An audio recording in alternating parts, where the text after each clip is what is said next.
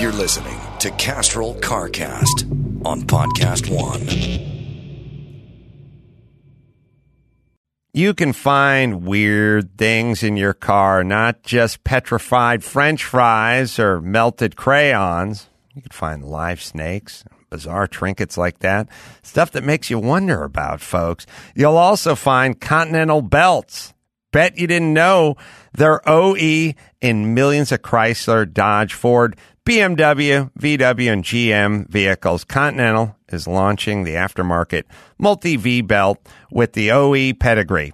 It's their OE technology series, fanatically engineered for perfect fit form and function for 98% of vehicles on the road in the US and in Canada.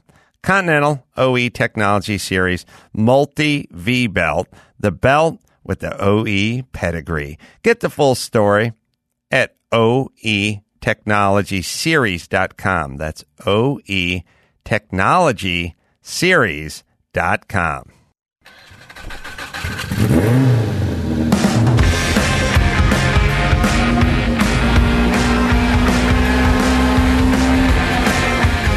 All right, yeah. Get it on. Got to get it on. Half. Got to get it on. No choice. We're going to mandate get it on. Thanks for tuning in. Thanks for sharing. It is CarCast. I'm Adam Carolla. That's Matt the Moderator. D'Andrea over there. Hello. What's going on, man? Oh man, uh, got back from New York Auto Show, and I cruised on over to the garage. I saw the 935, all measured up and plumb bobs and tape measures, and it's Yeah. a heck of a frame table that's been built for that thing. There's not one thing that's not being measured. yeah, the deal with the 935 is, of course, we had the big space from the center of the hub right, center of the hub left, and we wanted to fix it during the sort of downtime we have.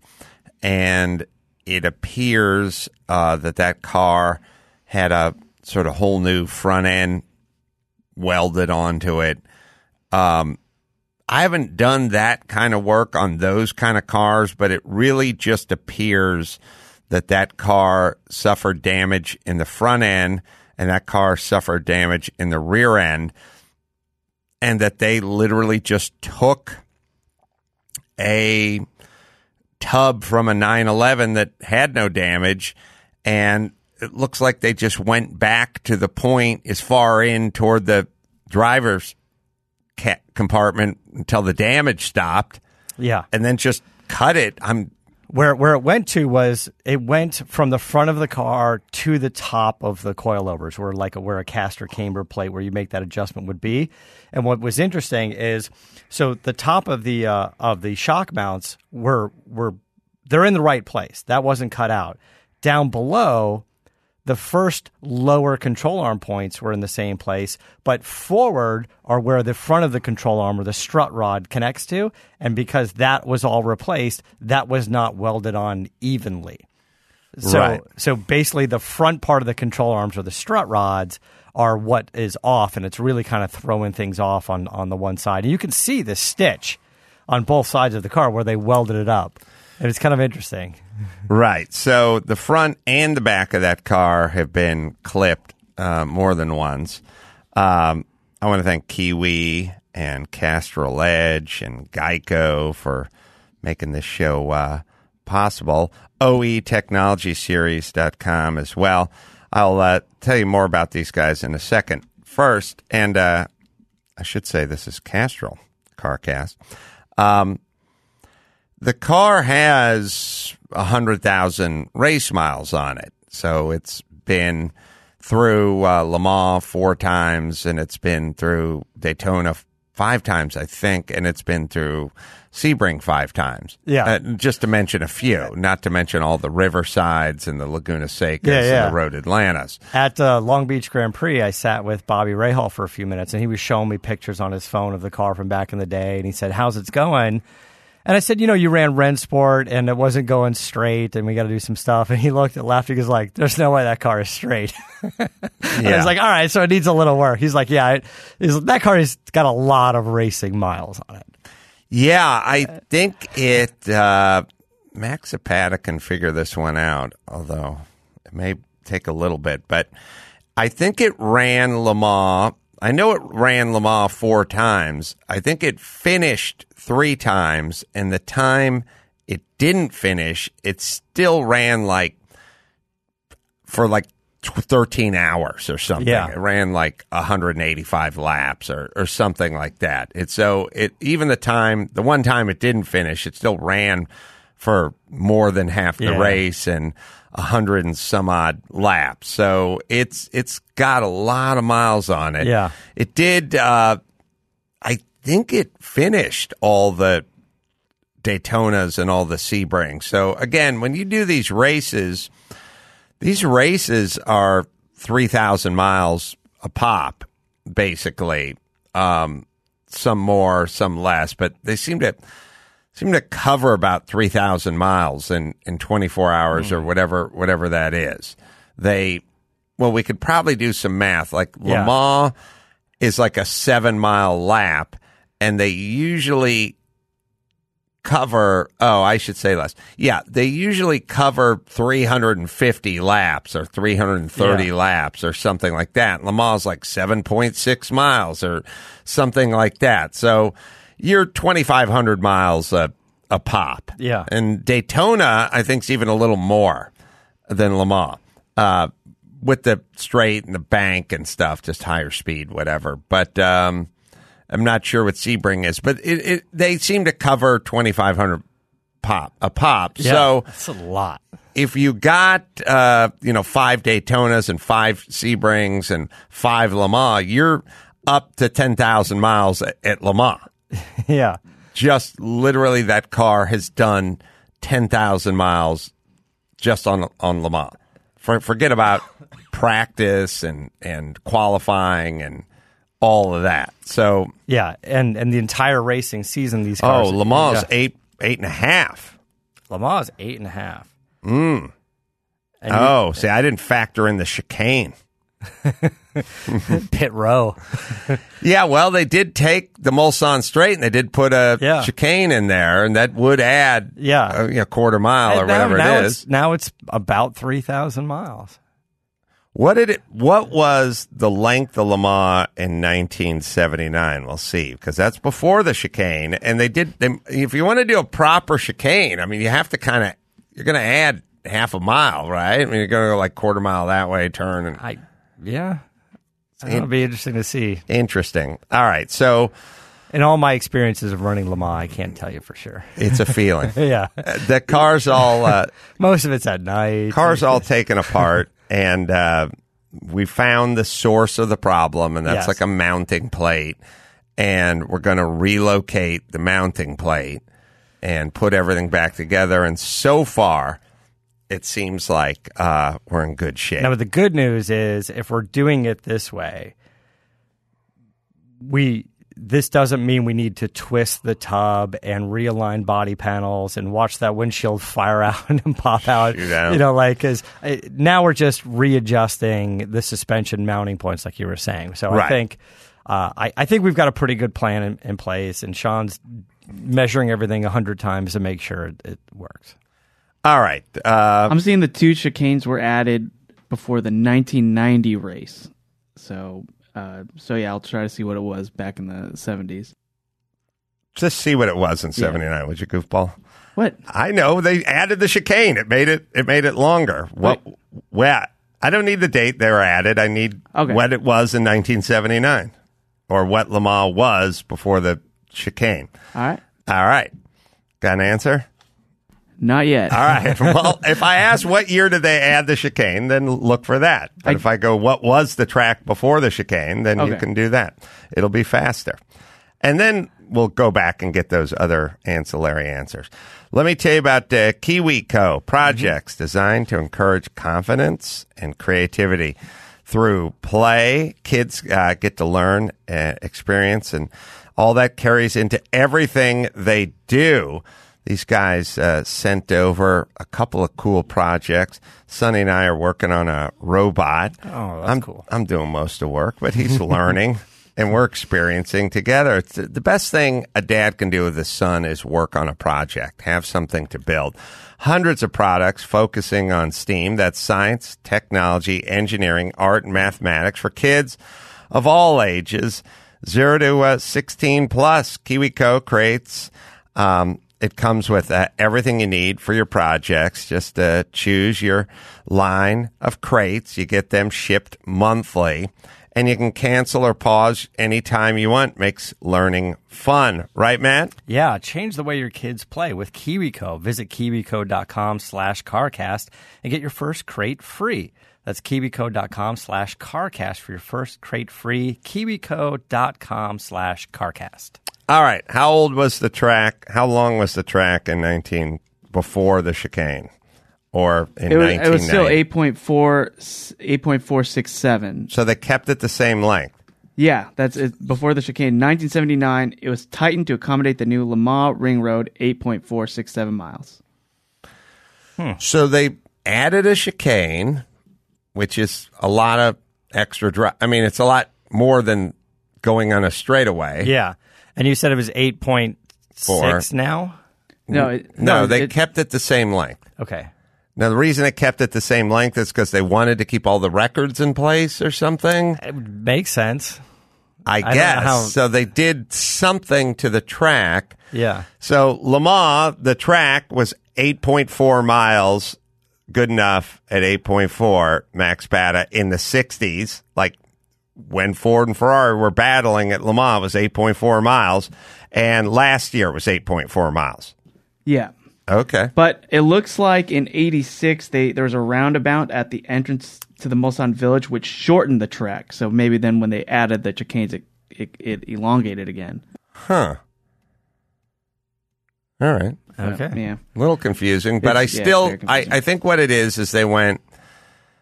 The Mulsanne Straight was too fast. The cars got too fast. It became too dangerous, so they added a zigzag in the middle that you had to slow down Takes for. the danger out of it. You're right. so when they did that, obviously, a straight line in the course of the chicane in a straight line was probably 200 feet, but going right, going left, coming back again, going right, that could add half a mile or more. yeah. So you picture the, the length of the turn itself and the distance. It moved this way and then came back. That would seem like it would add a lot.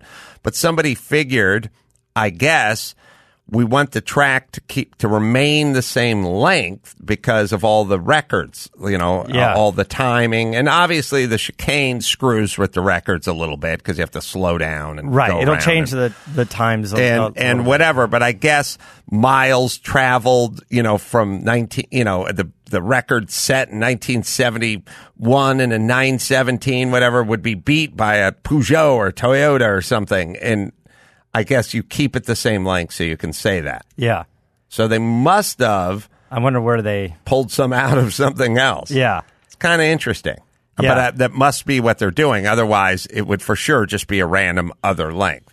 So my car would do 300 laps like on a on a rainy Le Mans weekend and maybe closer to 330 or 350 on a drier conditions kind of day. So if you just go 3 times 8 uh, you're 24, but it's 3 times 8 4 or three, almost 3 times Yeah. eight and a half and then you go over 300 laps in uh, many cases. And now, well, you're like 20, 27, 2,800 miles traveled each time. So it's getting close to 3,000 miles. Max Paddock can uh, drill down on that a little. So the car's getting uh, straightened out, and we're going to get uh, the thing ready. We got an event. Are we allowed to talk about the event that's I don't, coming I don't up? know if we're allowed to talk about. well, where we're not allowed to say we're not allowed to say where it is, Yeah. But people know the event's coming. Yeah, people know the event's coming. I don't think it's a secret that, that this car would be invited to said event. Luftgekühlt. Luf- Luf- Lufka. Lufka- Luftgekühlt. Anyway. Yeah. It, these things are turning into big deals. I think they're keeping a secret location. They it, are. But uh, everyone knows, I don't know, every May or whatever, they come back around again and all the cool air cooled vehicles are invited. It's gonna be it's gonna be great. It's gonna be a great event. They've always put on such a great event, and we've seen it. You know, I was we were there last year, then I was there a couple years earlier, and just sort of how it's grown. I think it was at the first one Mm-hmm. and the most recent one, and they they just do such a great job.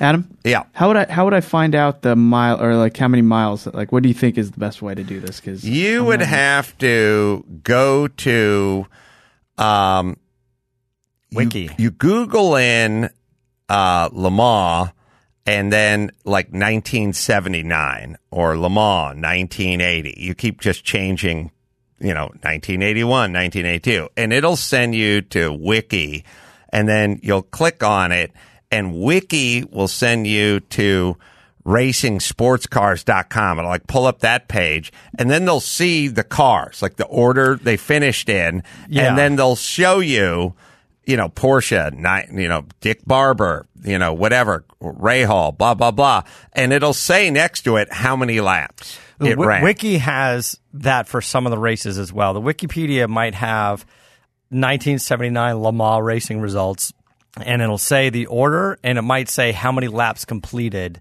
for each car. But I think Wiki sends you to racing sports cars. I think that's what you end up what ends up being pulled up. And then it just has it in order from top to bottom. And it'll have like the top whatever and then it'll go like third place finisher and then it'll like parentheses it'll go first in GT class. You Yeah. know, it's like as you as you get down So whatever. And then it has all the laps the cars traveled on the right. Obviously, the ones that won traveled more laps. Yeah, so I, I like for instance, I have 1979 pulled up. Uh, Paul Newman Porsche 935, Dick Barbour, 299 laps. Right. So then Okay. I would just multiply that by the length, and then just do that for every. Le Mans Yeah, that one I already know. That's that's just like twenty five hundred miles. or But now we know, yeah, it's 300 laps basically at eight and a half miles is what we figured out. Right, Eight point but the so. the next year, I think when it came back as Apple, I don't think it completed. Like if you go, then you just go Porsche nine thirty five nine, or you just go uh, Le Mans nineteen eighty, and then it'll pop up again, and you'll scroll down, and it'll get down there, and it'll it'll because it does number of laps completed, and you'll say Dick Barbour, you know nine thirty five. Uh, Bobby Rahal, blah Yeah. blah blah, Dr- Brian Redman or whoever driving it, and it'll go 187 laps 134 laps. or 134 Yeah. laps. Didn't didn't finish. So now, uh, now that traveled a thousand miles or three times uh, a, a thousand, you know, four, 1300 miles, yeah, or whatever. Just that, about half, I don't know, 11 hours of the race? 12? yeah, whatever whatever that is. All right, uh, why don't we get uh, Claudio and Simon Gregg in here? Mm-hmm. Simon is uh, is uh, Gregg's uh, Peter Gregg? Peter Gregg's uh, son, by the way, Peter Perfect. Um, and uh, you can uh, check out. Uh, we'll tell you about them. First, Castrol Edge, stronger under pressure. Engines can lose up to ten percent of performance. Due to friction, Castrol Edge with fluid titanium transforms under pressure to keep the metal apart. Stops the power from being robbed three times Three times, fool. stronger than leading full synthetic against viscosity breakdown. As as per the uh, Kurt Urban test, 5W30 viscosity grade, Edge formula always exceeds the toughest industry standards. It's Castrol Edge. Our good friend Claudio Burtin is back in studio. Claudio is uh, runs a Trans Am team. Simon Gregg is a driver, son of famed uh, Peter Gregg. As uh, um, I just saw in highlighted in uh, Hurley, the uh, documentary that uh, Patrick Dempsey did. Claudio, Simon, good to see you guys. How are you? Good to be here. nice to meet you. Claudio, your team's leading in the Trans Am points right now. We are won the first two races. Wow. Where were the first two? Uh, Sebring in Atlanta. And is Sebring still very much uh, an airfield? Is it has it become any part racetrack, or is it just like a lot of cones and hay bales? And It's hay bales and cones still. I don't think anything has changed there since uh, the first race that they had it. Really, it's maybe a, you know some new buildings here and there, but the the track itself is just an old bomber field that never really changes. Uh, at Road Atlanta, that C7R Vette of yours with 850 horsepower, what that thing topping out at down that back straight? Uh, Road Atlanta about a, a 185 or so, I think, 84, Wow, 85. This is a fast car on a yeah, yeah, we very always got Simon covered over there. a very fast track. Yeah, were you driving that car there, Simon? Yeah, they, they pull hard all the way down the straightaway. It makes that turn nine a curve, even though it looks like a straightaway for a low powered car. Right, and uh, it's really, it really takes a lot of balls on that back straight because you, you got to kind of figure out when it's time to back it off. You, you feel like you could keep going for a while. And it's also insane, speaking of sort of chicanes, that thing used to just go right over the top of the hill, right? Yeah, when I started racing in '97, we'd hit hit that dip, and gravity cavity, fly through there, and then slam on the brakes before the bridge. It was a lot different track back then. uh, A lot of these That's, tracks. that's the days when they had the blowovers. Yeah, I mean, cars literally catching air and turning over, yeah, right? a couple cars blew over there. Wow, it's like stadium trucks. Yeah, they uh, they had that at uh, Lime Rock too. I I do believe for some reason it sounds familiar. Maybe GTP car or something like that. Uh, here's how good I am at, at Road Atlanta. I think three out of the first four laps I drove off into the hot pit area coming over that hill. It just seemed to make sense. Yeah. To, Well, it is confusing because you know they've changed that. They call the one side the pro paddock, and then the other side kind of like the, you know, club paddock or whatever they call it. And it can be confusing. when you go over that hill, it makes all the sense in the world just to stay out wide, Stay left, wide. and then y you blink your eyes and you're like, "Oh, I'm going, I'm going off this track." Yeah, you're like nobody here." else did this. What's going on? Well, Then you last have to year you did the Mitty, right? You did Yeah, you have to go out and pretend like something's wrong with the car. Oh, you have to sit there for a minute, and pretend like you're doing something. but then blow it off. I thought it was a thing. Yeah, it's fine the now. It's fine now. I'll the keep temps going. down now. Let's Yeah. keep going. Let's just keep going. Yeah. Uh, so Claudio's uh, out there with the, his team. Claudio is uh, a guy. I, are you a, a chemist by trade, like a polymer chemist? Yeah, kind of. I, you know, I don't have uh, an official degree, but I apprenticed, you know, a long time uh, under my father, who had a chemical engineering degree from Argentina that, you know, really wasn't ever accredited in America. You know, you get a degree sometimes in other countries, and then, nah, that's no good. I don't care how hard you studied and how well you did.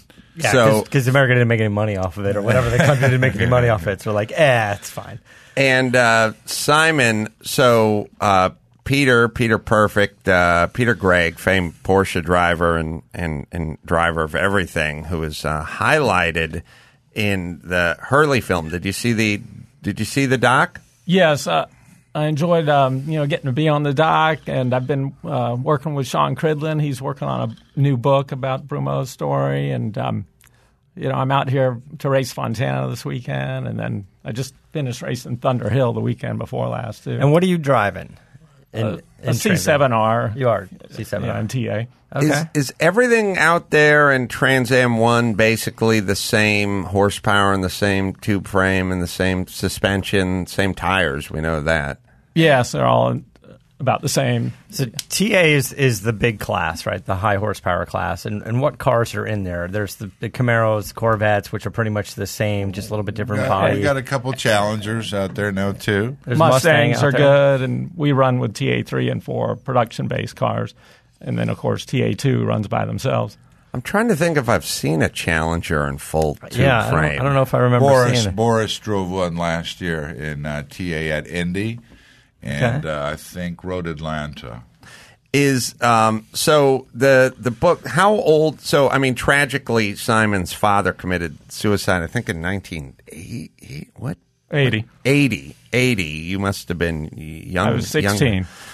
oh boy that's brutal um, sorry to bring that up but uh, it's in the doc and the doc is is really pretty fascinating and it sort of does hurley haywood and his early connection with with peter simon's dad and then how they were uh, like pretty much an unbeatable race team and the crazy brumos porsche days and they were sort of unbeatable Yeah. uh, back back in the day Hurley's still a friend of the family, and um, Hurley's Brumos boss Dan Davis is building a nice new car museum back in Jacksonville. That's going to be a good place to visit. Um, you know, my dad's favorite last car was a 935. You know, I'm look, looking forward to seeing yours. They, yeah, that's Mine's all taken apart. but the Brumos, I you know, tell us what you know about Brumos. I mean, it's so iconic. The livery is so iconic. People picture them not only the 935, but maybe even more so on like the RSRs and the stuff that was naturally aspirated that uh, Simon's dad drove and many people drove. Was Brumos a dealership? Yeah, so it was a dealership in Jacksonville, Florida, and um, you know they started off selling Porsches and then you know Mercedes and Lexus now. But um, in the early '60s, Peter started racing and put Porsche on the map in the United States. He, he had a good relationship with them, and he started painting his cars red, white, and blue, and they're always beautifully prepared, reliable. The Daytona 24 Hours was his best race. He had good luck there, winning four times overall. Yeah, that's uh, and a great a great color scheme because while they were red, white, and blue, it was sort of the shade of red and the shade of blue they chose that seemed to be more effective, uh, like from a color scheme standpoint. I, I always wondered why the number 59.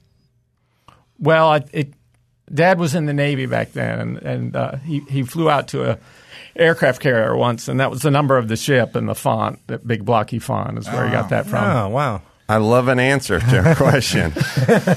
uh, yeah, I would. Uh, Paul Newman's cars are all like 33, and I was told that they make them 33 could be easy to change that three into an eight or, you know, with a piece of tape, piece of white tape. So if you showed up at the race and someone else had the 33 or the same number, you could easily modify be 88 or 83 or 38 or whatever whatever it is. And I was like, that made sense. Yeah. Like it was uh, satisfying. So, Claudio, are you doing any driving these days or it's all team running? Well, I guess mostly team running, uh, and, and but I'm looking forward to get back in the car. I had uh, kind of engine reserve. I had uh, some hip surgery, which I'm almost about hundred percent from. So so you're going to get back in and drive? yeah, I, I get the bug once in a while. I want to go do it again. It's uh, it's the car. Is the car the same as when I drove it a couple of years ago? Um, we rebodied to Camaros. Oh, that's right. You were saying the the aero was better on the Camaro body than the Corvette. Like, You Yeah. wouldn't think so by just looking at it, but I guess you guys kind of got it stretched out and a little bit lower. And I It's got a little Camaro-y- less frontal area. Yeah. You know, they kind of, you know, they do look like the street cars, but we we do, uh, you know, it was built after the C7 Corvette. So every time you build a car after another one, you know, usually you learn a little bit more about the air and things like that. Who builds the bodies? The, these are built by a guy, Kerry Hitt, out of Pennsylvania, company ACP, and Okay. kind of builds the carbon Kevlar bodies for everybody. So everyone gets the same mold and the same the same body. They're, they, yeah, if you buy a Mustang, you know you're going to get the exact same thing as you know a guy racing the Mustangs. Right. There, you know, there's uh, one pretty much authorized body manufacturer for TA right now. I'm curious who. I've always been wanting to uh, run down this gentleman, Max Patton. maybe you could do it when we did our race at Willow Springs, and there was that fella who drove your second team car, oh. and the, I- think the guy's name was. I want to say Richard, Richard Wall. Richard Wall. Yeah. Gotta find that guy's name. He's out here, right? Yeah, but he, he's he's kind of got like some issues that he's in out- out of the country right now. Oh, kind of makes Every sense. April, that seems to happen to a bunch of people. he's on a vacation for a while. yeah, yeah. It's a lot of vacations around April, mid-April. That's, uh, Yeah, he's hanging out with Roman Polanski uh, for different reasons. Different reasons. Either way, they're probably hanging out out of the country. Well, he's, he's an interesting guy because I guess he was just there to do a vintage race in his Cobra, right? Yeah, and, yeah, he blew up the diff, And his Cobra broke, and he didn't have another one. and so he's like, "Well, I want to race." So he just showed up at your pit. And and we had an extra car sitting there that we had brought out. So yeah, we cut a deal, and and uh, He was pretty good. He turned came in to- second, Yeah, yeah. he drove pretty good. Yeah. No, he obviously Did you knew know how to him drive. prior? Like, how, what's the vetting process? You write me a check and we're good. Go. That, or- that was that was pretty it for that deal. Yeah? yeah, All it was right. just like, you know, Brave move, buddy. Well, if a guy's out there and he's he had a real Cobra, real Cobra. Yeah, yeah, that's guy's out on that track driving a real Cobra, Yeah. He's probably got some chops. I mean, I'm assuming yeah. in a vintage I, I race. figured the same thing. You know, those Right. things are diabolic to drive. And Right, if right. he's driving that kind of car, he's going to be pretty good. Yeah. and the real Cobra kind of means his check's going to be good. Yeah, it's not going to bounce right. Tell that to Uncle Sam. so, Well, at least we thought so, but so I was always curious what that guy's how that all came about. It was as I heard it that he just broke his Cobra and then he showed up and he was like, I was here for the vintage race, but I still want to race and I don't got an extra diff, you know, independent and all.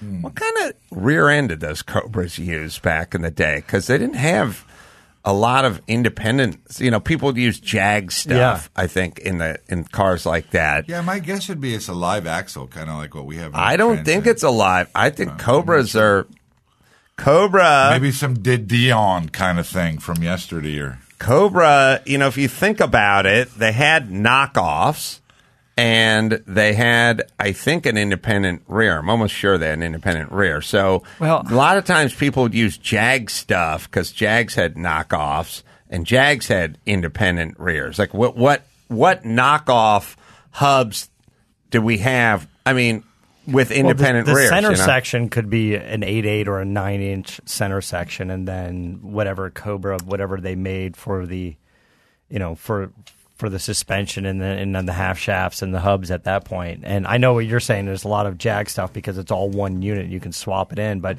maybe they just made their own. Maybe. maybe, they made their own. They with- must with have gotten their- sort of Yeah, that's probably why it blew up. They got that rear end somewhere. Cobra rear end max spat on a 66 Cobra or 64 or whatever it is. Cuz and they also they I mean they came from Bristol yeah. with probably an independent rear cuz they were like European But sports do you cars. think they used no, all of that? it couldn't handle they- the wouldn't handle the horsepower. But maybe they just replaced the center section. Maybe they went to like a nine inch Ford center section and then left, you know, the. I don't know about The- the, center section. You have the transmission, you have the drive shaft, and then that goes to the rear end. Yeah, the right? pumpkin basically. Right. is- So the pumpkin is the one that needs to be. Yeah, that would be heavy-duty. beefier. That would probably be a Ford 8.8 or a 9 inch. I'm not sure what other Yeah, options nine it would have been. nine inch Nine inch, but know. independent. Independent. Yeah. Yeah. So Oh. not all nine inches would have. Uh, you could have a nine inch Ford rear end live axle or just a center section uh, would, that would have half shafts. You know, you can right. make, you can make it into anything. So they just made it into that because they, they wouldn't have been able to made it. find it Yeah. back. There wouldn't. There Yeah. was nothing American. There's no Ford with an independent rear. Yeah, I don't know if there was a Ford with a nine. Maybe something in the racing world. They must have made their own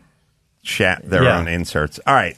Tell me about Geico, Max. Yeah, all Pedals. right. Dri- drill down that. Claudio, you thought that was a live axle on a Cobra? Come on, man. you say you're a car guy. Yeah, you're, a good you're engineer. That you're was my worst guess, I guess. You only had two options.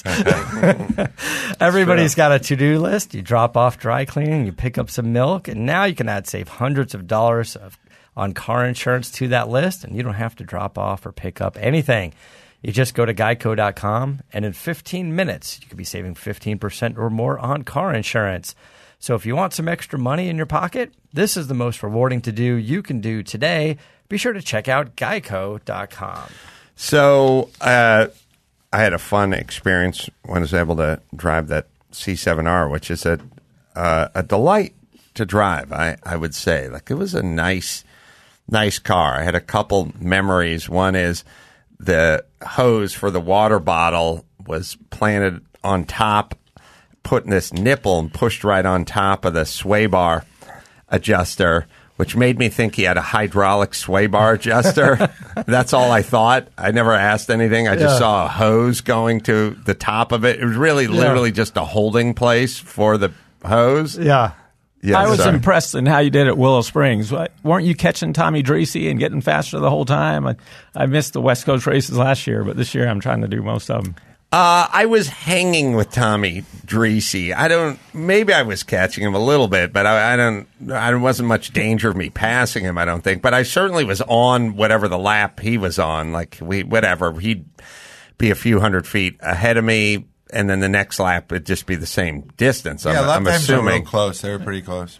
Uh, yeah, it was, it, you know, it was Claudio, all praise to Claudio, A, for setting up the car, and then B, for asking me if I had a radio in my helmet, and then me going, no, and then him going, oh, and then I, he went, you didn't bring a radio? And I was like, no, I don't have one. No one ever asked me. And then he went, he went and got his radio out of his helmet, and he stuffed it into my helmet, and then uh, he said, uh, but you won't be able to hear me while we're racing. You can just hear me during like yellow flags. And so during the yellow flags, I guess I'm used to vintage racing. Like in yellow flags, everyone just kind of slows down and and uh, Claudio was yelling, "Go, go, go, go, go!" Like during the yellows, like you got to go. I mean, you can't pass anybody, but go, man. Yeah. Yeah. And uh, he was yelling, "Go!" And I was I was inspired by Claudio's words, and so I was able to kind of catch up to the front group. Yeah, tighten, uh, And tighten then it all up. once we got it tightened up, I was kind of able to hang out there for the rest of the race. Now, one thing Claudio neglected to talk to me about was how the tire. I knew how the tires were going to kind of go away. That that I was prepped for, but I wasn't prepped for how much downforce those things made at high speeds and how the tires would come back via the downforce. Like Right. The faster you go, the grippier it is. It Right. takes a lot of confidence to trust the car in a high speed corner. You know, It's- it's- Well, what I was doing was I was going up at, at Willow around that horseshoe or wherever the Budweiser thing is at the top, and the car was like sliding all over the place. Like you're really turning that wheel. You know the feeling, Yeah. you know, somewhere Yeah. around 80 miles into a 100 mile race, it like starts feeling like really greasy. And then everyone got back on it, like coming down out of that horseshoe, and the car was still sliding around a lot and I was just behind uh, Tommy and Richard and maybe another guy at the time, and everyone's just driving the same car, and those guys were just going into that big turn eight over there at Willow, and they weren't they weren't slowing down, and I was like. Man, seems like you guys should slow down because we're going all going right off the edge of this track. And you know what? We never really had the car uh, set up for turn eight that well either. I just didn't, didn't, didn't have a whole Something lot. Of, he- he didn't have a neglected to tell you didn't in have your a- radio. didn't have a whole lot of time, but that that really is a corner for you know a Trans Am car, a little Formula Ford or you know Atlantic, something like that. Just goes through there. You don't even think of lifting, but in in a TA car, it, it can be a handful. So I was like, well, these guys are driving the same car essentially that I'm driving, and they're not slowing up too much on this corner. So I don't know why we're all not going into the desert, but they know better than I know. So I'll just stay with them. Yeah. And Follow the leader. I could never figure out until I got out of the car why we weren't sliding around because I don't. In the vintage car world, if you're racing a BRE 510 or even one of Newman's Z cars, that the whole downforce stuff doesn't really doesn't really come into play. Like it's not something that's ever really worked on or discussed. You know, you're driving a BRE 2000 Roadster Datsun, mm-hmm. you know, from 69. Yeah, we got that big rear wing on the thing too. You know that that's the main device that gives us most of the rear downforce. But the the new Camaro body even has even has more. So you go to uh, Fontana, right? What kind of speeds will you look forward to on that straightaway going into the into the bank? about 180. Um, it, it should remind me of um, Homestead, Miami, a track I race a lot back home. You know, I'm kind of a roval specialist. It, I haven't raced at Fontana much before, so I'm looking forward to learning it. The last time I was here was on a test day, like 20 years ago, and we it's ran just as beautiful track. today as it was 20 years ago. The, the town, the people. Yeah, it's- oh, everything's gorgeous. You're gonna be blown away. It's majestic. Yeah.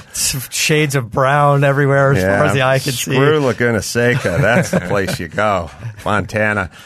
Fontana is, you know, big long straightaway, fast, big, big, big oval. I mean, big bank turn, left hand, fast, and then big, ro- sort of half a straightaway on the back. and then you better get down super fast because you got to get into the infield, and everyone almost comes to a stop turning left into that infield. So that's kind of where the action is over there. I'm going to like it. It's fun not running the same tracks over and over again. You know, we used to run the West Coast tracks all the time. Now we're, you know, back out here, and um, you know, I Road America and Daytona a lot. You were talking about Le Mans earlier, um, and Mosport, We don't race there anymore. That was one of the classics. I have the track record there. Oh, you do? Yeah, minute 15 In a what? in a TA car, Trans Am. Wow. That was done Wow. from about five years ago on the Goodyear tires. What uh, I think we were on Pirelli's. Pirelli, maybe, yeah. back back when I did it. Yeah. Uh, my- Apparently wasn't set up right though. what? Uh, yeah, I think you're gonna like. I think you're gonna like Fontana. The infield's kind of cool. It's all flat and everything, but there's like a couple of couple of fun spots on that that Yeah. track, and uh, some asswipe will knock over a cone inevitably and like get it flung out in the middle of the track at some point. Let's hope to avoid that.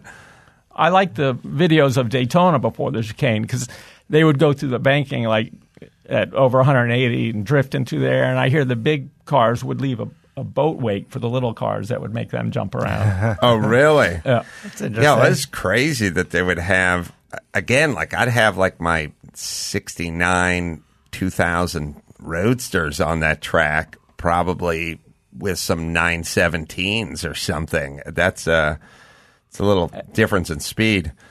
You were talking about Le Mans. I, that that's a cool track. I went there once when I was five years old. So it's kind of a long time ago. Um, look, I'm looking forward to maybe running some more vintage races in the future. You know, when I get a time And for and that. for TA, what's the schedule after this? After Fontana, where do you guys go? Lime Lime- Rock. Yeah. Lime Rock. They really just kind of go from one coast. Wow, how far away can you Yeah, get 'cause, from uh, Fontana, There's man? nothing. There's nothing on the Well, way. there's a, can- there's a, ma- a month in between, I think, or so for Yeah. like um, uh, what is it, Memorial Day. Oh. Yeah, they got that big tradition Oh. over there that they race on Yeah. Monday after Memorial Day. Tell us. Oh, I gotta uh, look into that. Damn it. Let's see. Somebody was. Oh, who'd I? Who's the? Damn it. Whose radio show did I do over there? Uh, Dick Barbour? No, not Dick Barbour. Skip Barber. Skip Barber. I think I did Skip Barber's radio show. I think he said he was going to be at Lime Rock. Um, he said, "Come on down to Lime Rock and Memorial Day or Labor Day, whenever my birthday is. I can't remember. End of May." And he said, uh, "We'll get you set up with the Trans Am car over here." And I was like, "Oh, okay." And then it turns out I had something to do in D.C., but the D.C. thing kind of fell apart. So now I got to maybe take him up on his offer. I got to figure this one. You could fit it don't in. Trans Am has a great schedule. We hit all the best tracks all over the country. And Well, Lime Rock for me is super cool because it's Newman's home home track, Yeah. which uh, which uh, which I love, and and Sam Posey and all that kind of stuff, and uh, uh, Bob Sharp, and you think about all those those names over there. Also, it's smaller. It's a pretty, it's probably the smallest track of the season, right? only So- one and a half miles. It's pretty simple. We don't Yeah, use under, the under, chicane there under either. a minute, under a minute lap, right? Like Yeah, about 50s. 51 seconds would be Wow, qualifying. not for me. But it, it's still, it's still, it's still not super high speed and technical and whatever. Like you don't want to cut your teeth at Road Atlanta, but you might, you might give it a whirl at uh, Lime Rock. So maybe I should get hold of Dick Barbour. I mean, uh, Skip Barber. Yeah. See what he's got to say. But um, you mentioned uh, the the Newman Sharp stuff. Now, Claudio, you built a tribute car. Yeah, yeah. Over uh, over the winter, a Nissan. You know, to the uh, like the GTU. Uh, Like a 240? like the Sam It's like a 240, yeah, 240. A little bigger engine than than the 240. It's Did you? Oh, you did the full Geno's body on it. Oh, here's a picture of it, right? Is that it or another one? Uh, that looks like it. Yeah, just like that. That's it. Yeah, so that's it's a really cool look. It's the it's the Sam Posey Geno's GTU sort of big flare, big body. I had one. Uh, not not an original car, but uh, like a tribute car as well. It's a great looking piece. Like it's probably the coolest looking of the Z Yeah, it really is. cars. So, what engine are you? What What did you end up putting? This car has like a 2.9 liter, a little uh, stroked and punched out a little bit. Okay. With And- the triple Mikunis. 50s, 44s, 48s. Uh, 44, triple 44. So you got the side drafts in there, and you got the header and every, everything else, and it's just a fun, good looking, Yeah. cool Did a nice car. job. It's a good looking car. Are the carburetors on the same side as the exhaust? Yes, Yeah. they Yeah. are. Yes, they are. I can tell you they Keeps them are. nice and warm. Now. You want that. That's what you want. You want super hot fuel. That's what you That's want. what you want. You want heat. That's your friend. yeah, I know. I don't know why. God damn it. Datsun always drove me nuts with that. I mean, the good news is the starter's super easy to get to. It's just on the other side all by its lonesome. You know, it's a very simple engine at the end of the day. You know, it's when you take the valve cover off, lashing valves and things like that, the cam's all exposed right there. Yep. It, it's pretty, pretty, pretty basic, good little engine. Yeah, and it, at a 2.9, uh, create a good pull. And uh, if you ever see. Do you know what um, horsepower you're making with it? I think the car to the wheels made like 260, 250, 260 to the wheels. That's wheels. healthy for a naturally aspirated motor. And if you see a guy like John Morton drive one of those cars around Road Atlanta or um, Laguna Seca or something, man, those cars fly. Yeah. They, they work. They do. A friend of mine named Greg Ira, he runs a, a two, orange 240Z in e-production, and, and he really hustles it around against like the Mazdas that have Yeah. a little advantage because they're a little newer. Yeah, it's racing this weekend at the Mitty. So, you know, came out here, hang out with you, do the, the do a show, and this, and then, uh, you know, catching the flight back to the Mitty and, and see how it goes. Now, will the Mitty allow tribute cars in and that sort of thing? I believe so. I believe so. It's You'll entered. find out when you get there on the weekend. It's entered, and he's doing it. So, Yeah, I, I John, you know, it was really impressive when we were there last year that John Morton in his BRE sort of tribute car, although it's well beyond a tribute car, it's got so many of the original pieces from the BRE Z car and everything Yeah, on that's it. Randy's car. Randy's Randy car. Jaffe's car. Yeah, um, he blew up.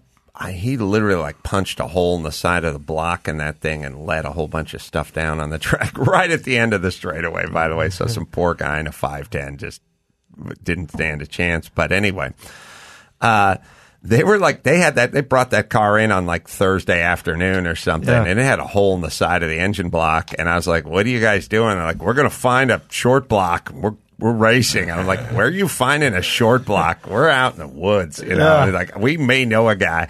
and they found, I think, a pretty rough, rusty short Yeah, it was not but pretty. It, but it had the, you know, it had the crank and the rods and the piss. Everything was in it. I guess it worked. It just had been sitting out for a while. God bless those guys. Like in the infield, in a parking lot, they put that thing up on jack stands. They dropped everything. They pulled off all the, you know, exhaust and intake and everything else. They took everything off the They one basically car built the engine like on the tailgate of a of a pickup truck. in the parking lot.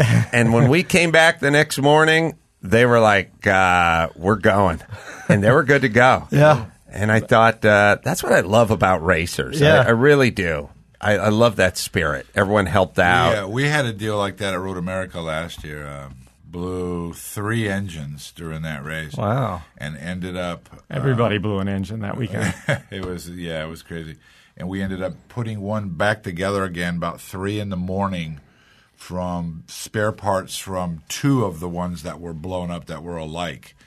And Tomy Drissi drove the car and it actually made it to the end, which was, you know, everybody like this is never going to even make two laps, Yeah. three laps, and and uh, man, it made it to the end. So we we did that last year on the Wow. Oh, On a oh stack at of Thunder tires. Hill a couple weeks ago, we ran TA2 fuel by accident, and that made our motor blow up because it uh. was only like 98 It's funny you octane said that. I was instead going to of ask. 110. I was going to ask. Did everybody run the wrong fuel accidentally, or was there bad fuel there was at the there, track? there was some questions about yeah. the fuel. if at people that like so many people blowing engines, maybe it's fuel. What What do you guys run in in Trans Am One fuel? wise? 110 Okay. octane leaded, and the TA2 cars run 98 octane Oh, unleaded. unleaded. Oh, so that makes a That makes a big difference. well, the spirit of the racer, baby, it's alive. Guys working on stuff in the parking lot. I, by the way, uh, I get out of the car and like one of my driving gloves has a hole in it. I'm like, oh, that's, there goes the weekend. No, give me a We're beer. done. Give me a beer. We're watching. but that's me. Claudio Burtin and uh, Simon Gregg, the guys are going to be out uh, at Fontana this weekend. And by the way, check out uh, Go Share. You can check out uh, GoShare.com. I think that's what's GoShare.co. Oh, dot .co. Sorry, Yep. dot .co. That was on the side of uh, my Trans Am car. I had a great time. Maybe we'll figure out a way to get out to Lime Rock. And don't forget Laguna Seca's on May 4th, 1 p.m. oh, Yeah, man, yeah. Laguna I don't know if we're going to make that. Well, Hey, we'll we'll put- put a deal together now that you're talking Lime Rock, man. I want to see you back in that car. I'm I'm I'm all I'm all ears and uh, and thumbs. So uh, I'm I'm looking forward to that. And and Laguna Seca, ooh. God, there's just so much to do. Uh, all right, my stand-up special, uh, not Taco Bell material. You can check that out at uh, Chassis, two S's and a Y, and iTunes and Amazon, everything else. Live shows coming up all over the place. Oh, we going tonight, Sacramento, Thunder Valley. That's right, man. Uh, I'll be doing a stand-up show tonight. If you're in uh, Sacramento, come on out to the uh, Thunder Valley Resort and Casino. Have some fun with us. And then Brea and Denver and Portland and uh, West Palm Beach, all at adamcarolla.com. Uh, Claudia and Simon are going to be at the track this week, and then they'll uh, check out if you're going to be at uh, Road Atlanta for the Mitty. Cheer for that uh, Geno's wide body uh, Z car. Check out uh, BurtinRacing.com as well for the schedule and all the stuff you need. Simon, uh, any plugs for you? Anywhere you want anyone to go? No, that gig at Thunder Valley sounds like the name of a straightaway or, or track, you know? the gig at Thunder Valley. so, and uh, Matt, you got uh, check out Shift and Steer available on iTunes and Podcast One. Yep. yep. Thank you. And until next time, this is Adam Carolla for Claudio Burtin and Simon Gregg and Matt, the moderator, D'Andria, saying keep the air in the spare and the bag in the wheel. For the latest updates and call in times, follow the show on Facebook, Twitter, and Instagram at CarCast Show. If you'd like to write in, fill out the form on CarCastShow.com. And don't forget to give us a nice rating on iTunes. CarCast is a Carolla digital production and is produced by Chris Laxamana. For more information, visit CarCastShow.com.